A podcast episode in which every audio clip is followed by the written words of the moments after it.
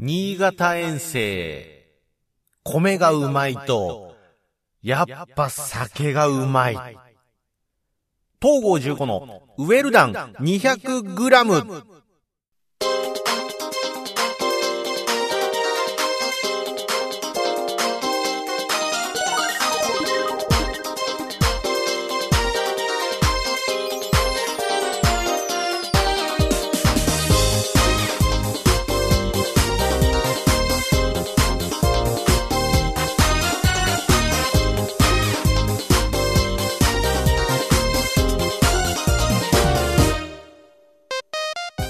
どうも、東郷15です。新潟、よかった。もっと酒が飲みたいダメな発言。えっと、どうも、東郷15です。あれ？俺もう、もう、どうも、どうも、東郷15ですって俺言ったっけ？もう。まだ、まだ酒が抜けてないか？えーっと、落ち着きましょうね。いや、ちょっとね、よかったですね、新潟。えー、行ってきました。あのー、FGO のイベントですね、今、えっ、と、3都市にわたって、えー開催していたと思うんですけれども、えっ、と、カルデアサテライトステーションということで、冬のイベントですね。毎年毎年冬には FGO イベントやってます。夏はね、夏恒例の周年イベントが、え幕張ですかね、幕張メッセの方で開催しているんですけども、冬の方では、え各都市ですね、東京というか首都圏とか千葉県、うんと東京って言った方がいいのかな、それとも千葉ってちゃんと言った方がいいのかな、わからないんですけども、まああの幕張メッセの方で毎年周年イベントをやりつつ、冬の方では、えっ、と、それ以外の都市を回るというようなイベントをやっているんですよ。で、えー今シーズンは、まあ、えー先ほど言った新潟、えー宮崎と、あと京都か。この3都市を回っていたんですね。まあ他のシーズンで行くと、えー名古屋とかね、愛知県か、愛知県とか、えー宮城県とか北海道とかね、そういうところにも行ったりしているんですけども、まあ冬のイベントも、えー僕、毎回毎回参加しています。はい。なので、本当にね、この FGO ゲームなんですけども、ゲームなんだけど、このゲームのおかげで、えーっと、自分から能動的に足を伸ばさない都市にも行くようになっているっていう、なんていうかね、こう全然インドアに収まらない 活動ができているなと思うんですよ。はい、えっ、と、まあ、こう言っちゃなんだけど、僕スキーとかもやらないんで、新潟とかって全然、多分、縁がないかなって、多分 FGO でイベントやりますよっていうのがなければ行ってなかったかもしれないし、えー仙台なんかすごいいい例、宮城県は仙台市なんかいい例で、ここも、まあ、僕住んでるの埼玉県なんで、よほど何かきっかけがないと多分行くようなところではなかったんですけども、これイベントで、えー宮城県に行きましたら、僕ここ体操気に入りまして、あのーもう、FGO のイベントないのに毎年秋ぐらいになると行ってますからね。はい。まず、そう。えっ、と、宮城県はそう、そこのイベントの時に、えー僕おなじみである道民委員ですよね。もう基本的に遠征行く時道民委員が近くにいれば絶対道民委員なんですけども、道民委員に出会ったのもこの仙台ですし、で、あとはね、サウナも宮城県のサウナは気持ちがいいというか、まあ、よく話すんですけど、外気浴がすごく気持ちがいい。秋口の、寒い、冷え始めた頃の外気浴と、あとね、水がいいっていう、すごいこの発見があったりとか。っていうんで、本当にこうゲーム以外でのこう出会いが生まれているなというか、その外に出向く状況が生まれてるんですけど、今回その、えー冬イベントで新潟に行きますよってことだったんで、新潟のチケットをまなんとか入手することができまして、えー新潟堪能してきたんですけども、いや、分かってはいたんだけどね、米がうまいとこ、新潟といえばお米なんで、お米どこといえば、えーお酒、日本酒なんですよ。やっぱり酒造もすごく多いということで、えーまあ前乗りなんでね、車で行ったんですけども、前乗りなんで、前日到着してから周辺ちょっとぶらりと出てみれば、早速お酒に出会って、お酒を、いろんな種類のお酒を楽しめるような場所があったりとかしてね、それでご飯を食べたりとかっていうの、本当に、あの、ゲームだけじゃなくて、えー食に、ね、えー食に、酒に、食に、酒に、食って、食って飲んでばっかりなんですが、いや、旅行ってそういうもんですよ。楽しかったなっていう話をちょっとしていこうかなと思います。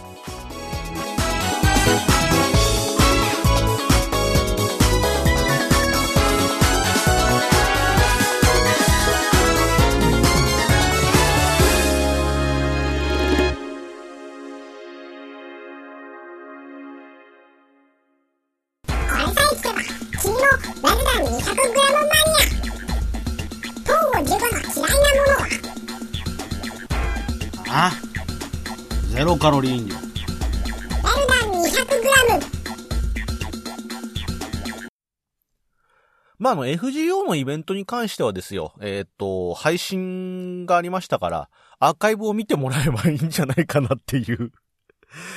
う感じですよね。えーえーと、まあね、バレンタインイベントの詳細が発表されまして、2月14日からということでね。で、新しいサーバントでアンドロメダの方が、えー実装がね、予告されております。そして発表されましたけど、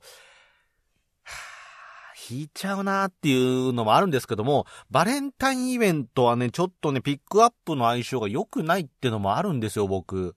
かつてはですよ。もうこれ本当に 語り草ですけど、バゼットさんが実装された時、俺本当にもう大変な思いをしたんですから。えっと、何年前バゼットさんってもう、去年、一昨年2年前とかそのぐらいですかね。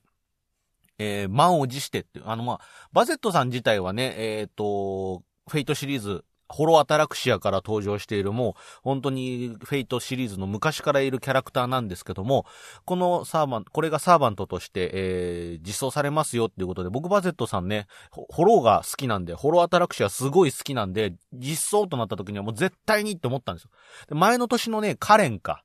カレンが弾けなかったんで、もうリベンジの思いで、絶対行ったるって。で、多分このバセットさんあたりから、ちょっと前ぐらいかな、その前ぐらいから FGO のガチャにもようやく天井が実装されますということで、えーっと、何回だっけ ?300 回だっけ ?300 回引くまでに必ず出ますと。で、天井300回行ったらだっけ ?400 回だっけ？まあ、そのぐらい行ったら、えー少なくとも必ず、ピックアップの星5が出ますよ。ピックアップの、ピックアップとは限らないんだけど、だっけ？ごめん、その辺俺ちょっとぼやっとしちゃってる。あの、天井、天井までそうそう引かねえもんだって。えーでも、確かそういう感じで、とりあえず、うーと、まあ、天井まで回せば出ますよっていうような、あ機能が実装されまして、でもまあ、まあ言うて天井まで行かずに引けるやろうと思っていたらですよ。もう全然出てこなくって、で、もう、今回はバゼットさんを絶対引くって決めてかかってたんで、もう、出ないたんびに、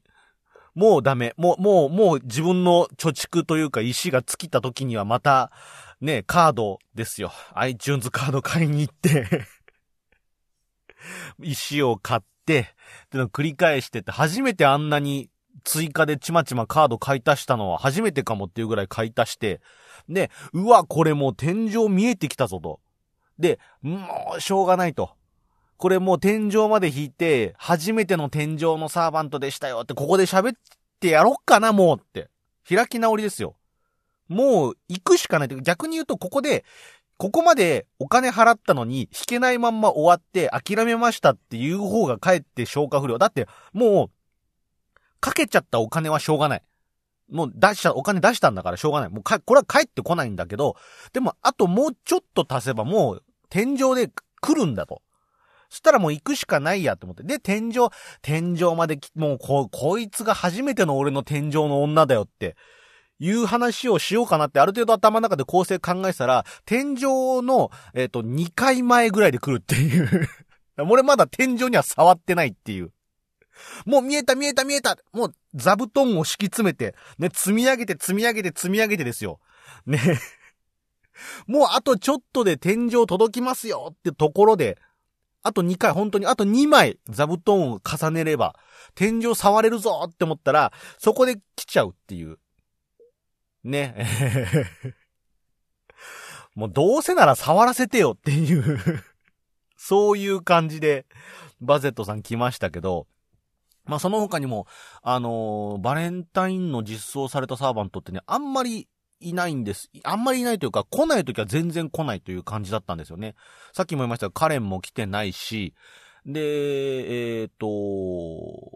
そうね、まあ、ネロブライトはすぐ来たけど、他、ね、紫式部とかも来てないですし、その他もまあなんとか引いてるけど、バレンタインじゃない時に来たりとか、そう他のピックアップで来たりとか、あとは結構苦労して引いたりとかっていうんで、苦戦が続いてるんですよね。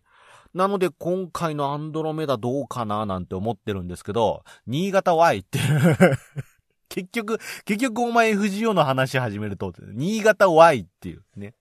で、FGO の方は、まあ、あのアーカイブ残ってますからね、YouTube の方でアーカイブ残ってるんで、興味ある方とか情報知りたい方はそっち見てもらえばとかね。あと、あの、こっちのアーカイブ、えっ、ー、と、FGO のアーカイブの方でも、あの、新潟、あの、地方遠征してるときはね、あの、各、その地域ごとの、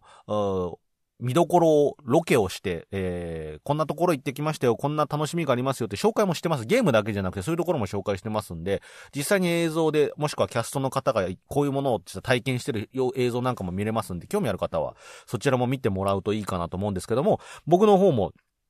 遠征行って、あそこいいよ、ここいいよって話をしようかなって思ってるんですけどね。弱いけど。FGO に比べると弱いけど、はい。あの、でも、今回車で行ったんですよ。で、車で行くにあたって、やっぱりこう、雪国のイメージすごいあるんですよ。新潟っていうと。すごい雪深くて、で、もう本当に毎朝毎朝、うんと、市街に出るとね、あの、みんなが雪かきをして、道路の隅っこには雪が積もっててっていうようなイメージ。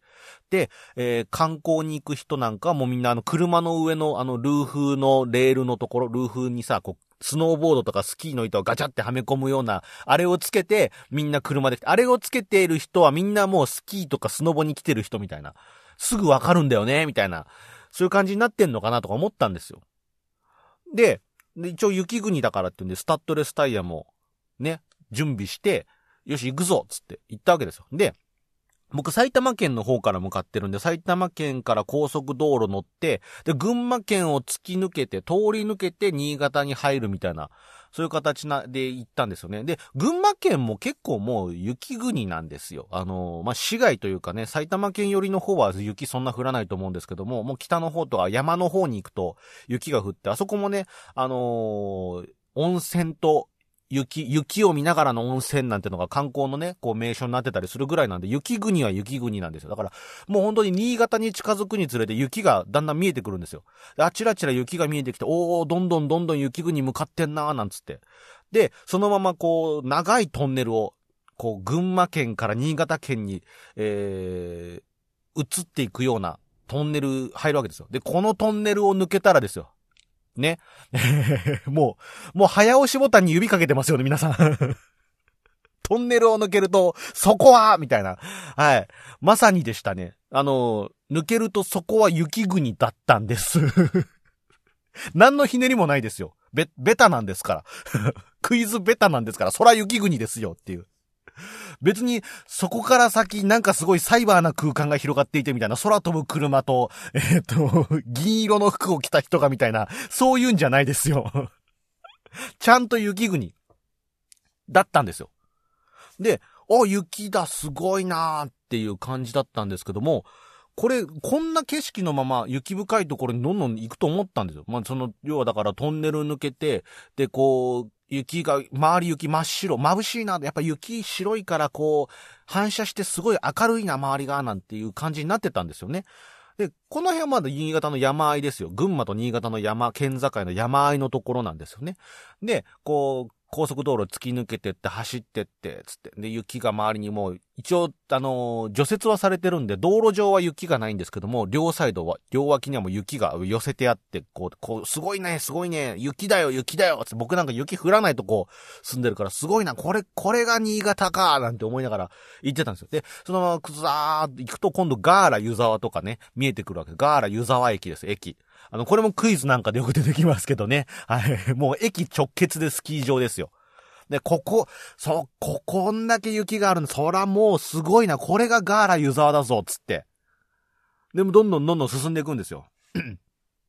で、もうすぐ会場近く、新潟駅の近くなんで会場が、新潟市の方行くんですよ。新潟市の方どんどんどんどん近づいてくる。で、天気もちょっと変わりやすくって、こう雪と雨の境目のみぞれというか、でもどっちかっていうと雪寄りだなみたいなのがザーって降ったりとかで、山あいなんで変わりやすくって、さっきまですごいカンカンに晴れてたのに、急に雲が厚くなって、で、ザーって雨降ってきたりとかってのすごい降ったりやんだりを繰り返したりして、すごいな、天気も今日ちょっとなんか読めないね、なんていう感じでどんどんどんどん進んでったんですよね。で、市内の方にどんどんどんどん新潟市にどんどんどんどん向かってくると、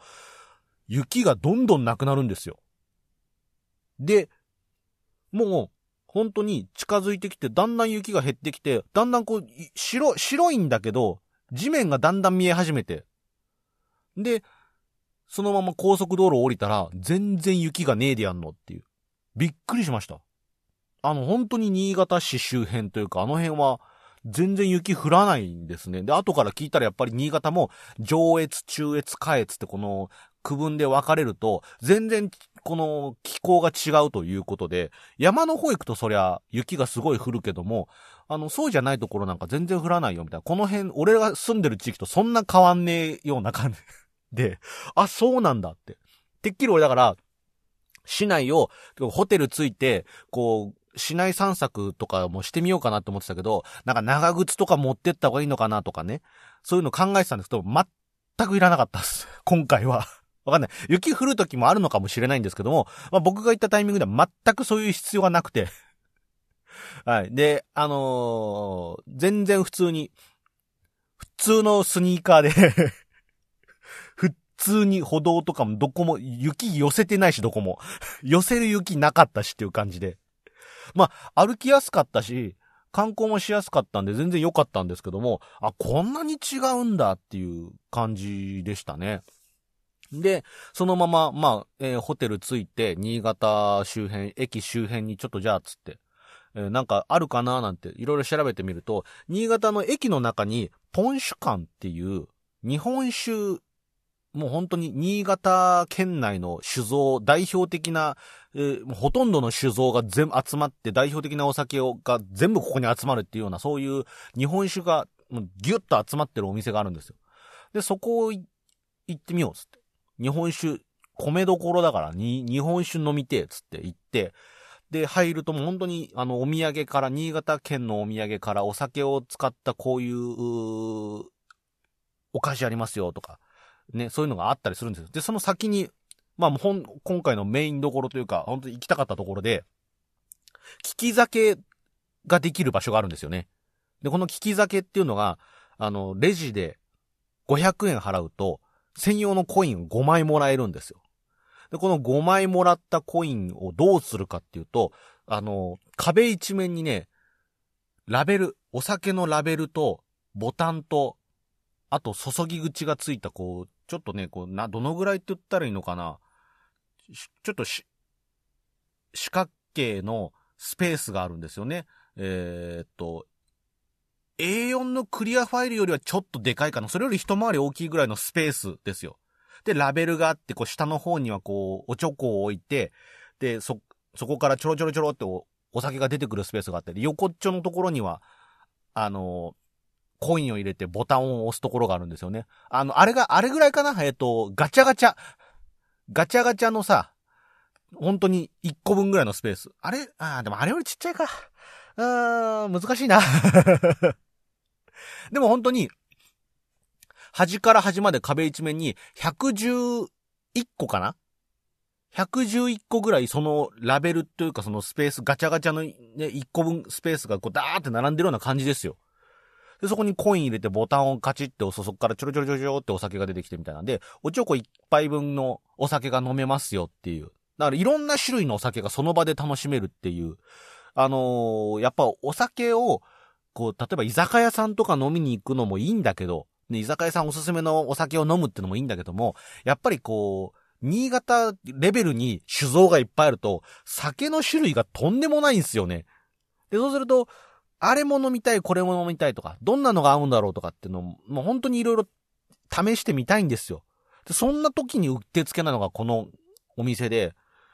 おちょこ一杯分だけだから、いろんなお酒がたの、あの、試せるんですよね。で、こう、一応、お酒ごとの特徴なんかもその、ラベルのところに書いてあったりとかするんで、ここでお酒を飲みながら、こう、あれも飲んでみたい、これも飲んでみたいとか、あとはあの、お店の中にね、えっ、ー、と、タブレットが置いてあって、そこで AI 診断ということで自分の今の気分とか、こう、こういうお酒が好きだと、好みとかね、そういう、あとは、あの、どんな料理とどんなおつまみと一緒に楽しみたいかみたいなのを入力すると、こんなのがおすすめですよっていうのを AI が診断してくれるアプリが備わったタブレットがあったりとかして、それで自分の好みに合うような、自分の今欲しいお酒っていうのをチョイスしてくれるような、そういう場所もあったりして、もう本当に、いろんなお酒が一度に楽しめるという、そういう場所があった。そこでね、500円でコイン5枚なんですよね。で、基本的にコイン1枚で、えー、1杯ずつ楽しめるんですけど、まあ、あの、ちょっとお値段の高いお酒になるとコイン2枚とか、コイン3枚とかっていうのもあったりするんですけども、あのー、コイン5枚じゃ終わんないよねってあれやこれやってやったらね、なんだかんだね、えー、飲みましたね 結構。楽しいし。あの、コインをカチャーンって入れて、で、ボタンポチって押すとね、楽しいんですよね。ついつい次も次もって。で、そのボタンがまたね、クイズプレイヤーなら反応しちまうようなあのボタンなんですよ。早押しボタンの あの、オムロン製の、あのボタンなんで、カチッっていうね。ついつい早押ししちゃうっていうね。もう酒と、酒とそして指が止まらないという そういう感じですよ。で、一応あの、あの、聞き酒スペースに行くとね、お塩とかあったりしてね、塩舐めながら、いろんな種類のお塩もあるんですよ。あの、も塩とか昆布塩とかね、あの、ちょっと辛い塩とかあったりとかして、その塩舐めながらお酒楽しんだりとか。あとはまあ好きな人はね、ちょっと、こう、お酒の口を邪魔しないようにっていうことで、なんかね、一本キュウリが一応あるらしいんですよね。キュウリをかじりながら、お酒と一緒にみたいなのもできるらしいんですよ。僕ちょっとキュウリダメなんで、キュウリ食えないんですよ。キュウリ食えないんで、それはできなかったんですけど、まあ、塩舐めながら、日本酒をちょっとね、いろんな種類を楽しんだりとかっていう形でお酒楽しみましたけどね。その他にも一応ね、あの、たくさんの日本酒もあるんですけども、まあ、日本酒以外にも、おお米を使ったソーダジュースですよね。そうだからあったりとか、その他、えー、お菓子とかね、限定のスイーツ、お土産とかがあったりとか、他にも、なんかで、お醤油、いろんな種類のお醤油とか、そういう、う本当に新潟に来て、ここ特有のお土産っていうものが、お酒以外にもたくさんあったりしたんで、ぜひね、あの、新潟駅、駅なんていうのは新幹線なんか降りてすぐですから、あの、立ち寄ったりとかした方はそこ行ってお酒なり、もしくは他のお土産なりを堪能してみるのもいいかななんて思った、そんな感じでしたね。で、あのー、まあ、話戻って FGO なんですけども、まあ、次の日、あの、会場でね、イベント、サテライトステーションです。あの、ステージでキャストさんたちのトークを見たりしてたんですけども、さっき話したあの、新潟ロケ。新潟ロケの話にちょっとなって、で、映像ですロケ行った映像なんかも会場で流してたんですよ。で、一応、その日の、会、えー、当日に、いつもロケっていうと、会場、えー、と、現地ロケっていうと、会、えー、スタッフの方たちが、えー、夕方にイベントがあるんですけども、その日の午前中とかにもロケ行って、こういうところがありますよ、こういう楽しい場所、美味しい場所がありますよって紹介をするような映像を撮ってくるんですけども、まあ、おそらくポンシュ感も来るだろうなって思ってたんですよ。だけど、当日の朝なのかななんて思ってたんですよね。そしたら、前日前乗りで来てたらしくって、俺ニアミスしてるっぽいんですよ、どうやらまあ映像を見るとおそらくちょっと日の明るいうちにどうやらその、キャストの方たちはポンシュ館に来てたらしいんですけども、僕はあの、夕方について夜行ってるんで、まあ、夜のね、6時ぐらいに、夕方6時ぐらいに、えー、ポンシュ館行ってるんですけども、まあ、キャストの人たちは多分、もうちょっと早い時間にどうやら行ってたっぽいっていうね、ニアミスもニアミスで、もうちょっと早ければなーなんていうのもあったりしたんですけども、まあ、でもその後あのーロケが終わった後もあそこが楽しかったらしくってね、えっ、ー、と、他のスタッフさんと一緒にもう一回行ったよなんて話もしてたんで、あタイミングがあったらもしかしたらスタッフとかキャストの人にも会えたかもしれないな、なんていう思いを ね、まあ会えなくても別にそれはそれですよ。あのね、ご迷惑になってもってのはあるんで。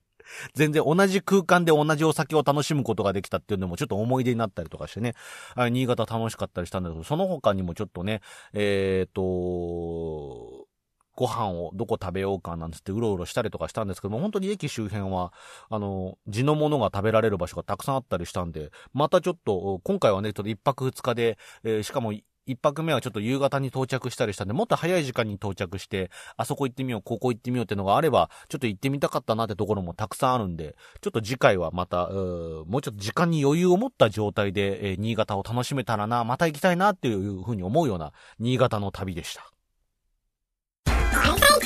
君もラズダ 200g マニア。本を15が怖いものって何ああ。口内炎ラルダン 200g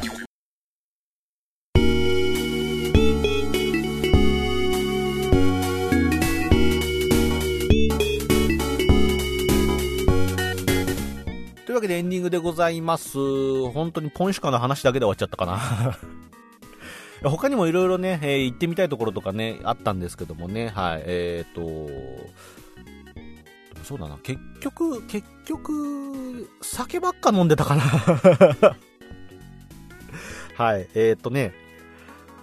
そう、あのーチケット取れなかったらね、アタック25の予選会も行こうかなとか思ってたんですけどね、はい。えーちょうど2月11日の日曜日が、えーアタック25の東京予選ですよ。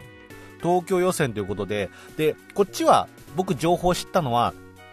1月ぐらいだったかな ?1 月のなんかちょ、ちょい過ぎぐらいだったんですけども、この FGO のイベントに関してはもう11月ぐらいには、えっ、と、冬イベやりますよってなって発表されましてね。で、2月の11日に新潟会場ですっつって、まだチケット販売が始まる前からです。新潟で、えーこの人この人この日で、えー京都と、え宮崎と新潟でやりますよって日程だけ発表された瞬間に僕も、その日の新潟のホテルを抑えてますから。絶対行くんだっつって。だからそのぐらいの勢いもさす、もう11月にはもうその日抑えてあったんで、あー、チケット取れなきゃワンチャンって思ったけど、ちゃんとチケット取れたんで、アタックの予選は今回は見送って、えー、新潟に行きましょうという形になってたんですけども、いや、本当に、今回はまあちょっとね、こういうんで、いろんな予定が被ったりとかしちゃったんでね、なかなか、うーと、どうしようかって迷ったりもしたんですけども、まあ、今度はね、アタックの予選も行けたら、まあ、アタックの予選行った話とかもしたいなって思っていますんで、はい。えーと、クイズもね、クイズもやりたいんですよ。本当に、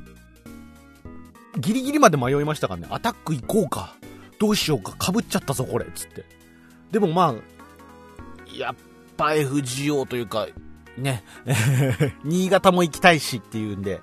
はい、えーなんとかね、こっちの方を優先する形で遊びに行きましたけど、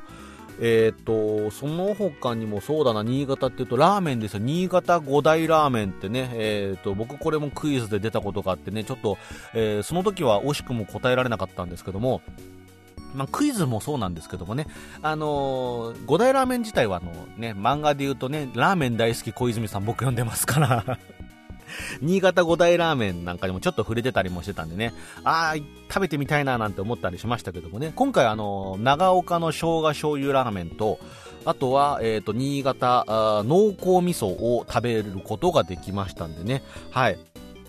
他にもまだちょっとね、三条カレーラーメンとか、あーっと、燕三条の背脂醤油でしたかね、とか、えー、その辺とかもまだ食べていなかったりしますんで、この辺も行ってみたいなって思っています。なので、まだまだ新潟堪能しきれていない部分がありますので、えー、次は、この残した3つのラーメン、えっ、と、今何を言ったっけ？えー、三条カレーラーメンと、えーと、えーと、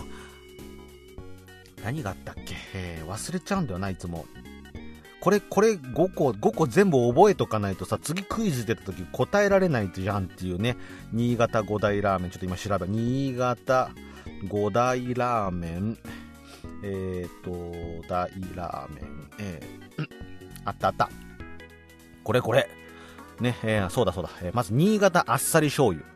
これまだ食べてないやつ。で、新潟濃厚味噌ラーメン。これ食べました。美味しかったです。めちゃめちゃでも味が濃いんでね、あの、僕の行ったところ、他のお店がどうなってるかわかんないんですけども、僕の行ったところ味が濃いんですって、あの、テーブルの上に、あのー割り用のスープが置いてあるんですよね。スープ割りして、で、味の調整をしながら、あの、ちょうどいい味加減に調整して食べてくださいっていう感じで、しっかり濃くって、で、ちょっと調整して食べたら、まあ、これ自分のちょうどいい加減で食べたらすっごい美味しかったですね。濃い味の、でも、なんかこう、自分好みにアレンジもできる。で、アレンジ、これだってところで来た、来た時の、なんか嬉しさ。そういう感じの楽しさもあるラーメンでしたね。で、えー、燕三条背脂ラーメン。これ食べてないやつね。背脂がね、冬寒い地域特有の背脂が乗ったラーメンですよね。はい。で、三条カレーラーメン。これもちょっと新しめに入ってきた三条カレーラーメン。今もともとは4大ラーメンだったらしいんですけどもね。ここに三条カレーラーメンというのが入ってきて、これも多分寒い地域特有のね、あったかいラーメンをあったかいままで、スパイスでちょっと体をポッポさせるような形で食べられるラーメンだと思うんですけども、これもちょっと興味があるんで、食べてみたいなって思ってます。そして、長岡生姜醤油ラーメン。これね、うまかったですね。生姜の出汁が、生姜の味が効いてる醤油の、あっさり系の醤油に生姜のこう、ポッポした感じがすごい、やっぱ、これも体が温まるなっていう感じの、はい。あっさり味と生姜のこの癖になる感じ。また食べたいなっていう感じのラーメンですね。今回ちょっと自分の中では、えー、っと、この生姜醤油が一番好きかなっていう。あの、濃厚味噌も美味しかったんですよ。やっぱ寒い時期の濃い味の味噌ってやっぱホッとするし落ち着く味なんですけども、なんかね、生姜醤油のこの、なんていうのかな、こういうのでいいんで、いつ食べても美味しい感じ。濃厚味噌はやっぱり味が濃い分、食べるタイミングとかね、今じゃないかなって時がもしかしたらあるかもなっていう感じがしたんですけども、生姜醤油に関してはいつ食べてもうまいだろうなっていう感じの、どんと濃いと、本当に懐の深い感じをね、えー、この生姜から感じることができましたけど、いや、また食べたいなと、あとまた食べてない、えー、残り3つのラーメンもちょっと食べてみたいなって思ったりもしましたけどね。そういう感じで、えっ、ー、と、楽しい楽しい新潟遠征行ってくることができましたけど、多分これまた FGO がなくても行くことになるだろうなっていう感じですんで、はい、えっ、ー、と、まあ、今日の話を聞いてね、ちょっと、ポンシュ館行ってみてえなとかね、ラーメン食ってみてえなっていう方がいたから、ぜひぜひぜひ、あの、新潟遊びに行ってみてはいかがでしょうか。ということで、えー、そんな新潟話が楽しかったよとか、他のえー、旅行話も聞いてみたいよっていう方がいたら、えー、チャンネル登録やグッドボタンの方を押していただければ、あの、張り切っていろんなとこ出かけてみようかなと。で、そして喋ってみようかなと思いますんで、えー、よろしくお願いします。ということで、今週のウェルダン 200g はこの辺で終わりにしたいと思います。それでは、また次回。thank you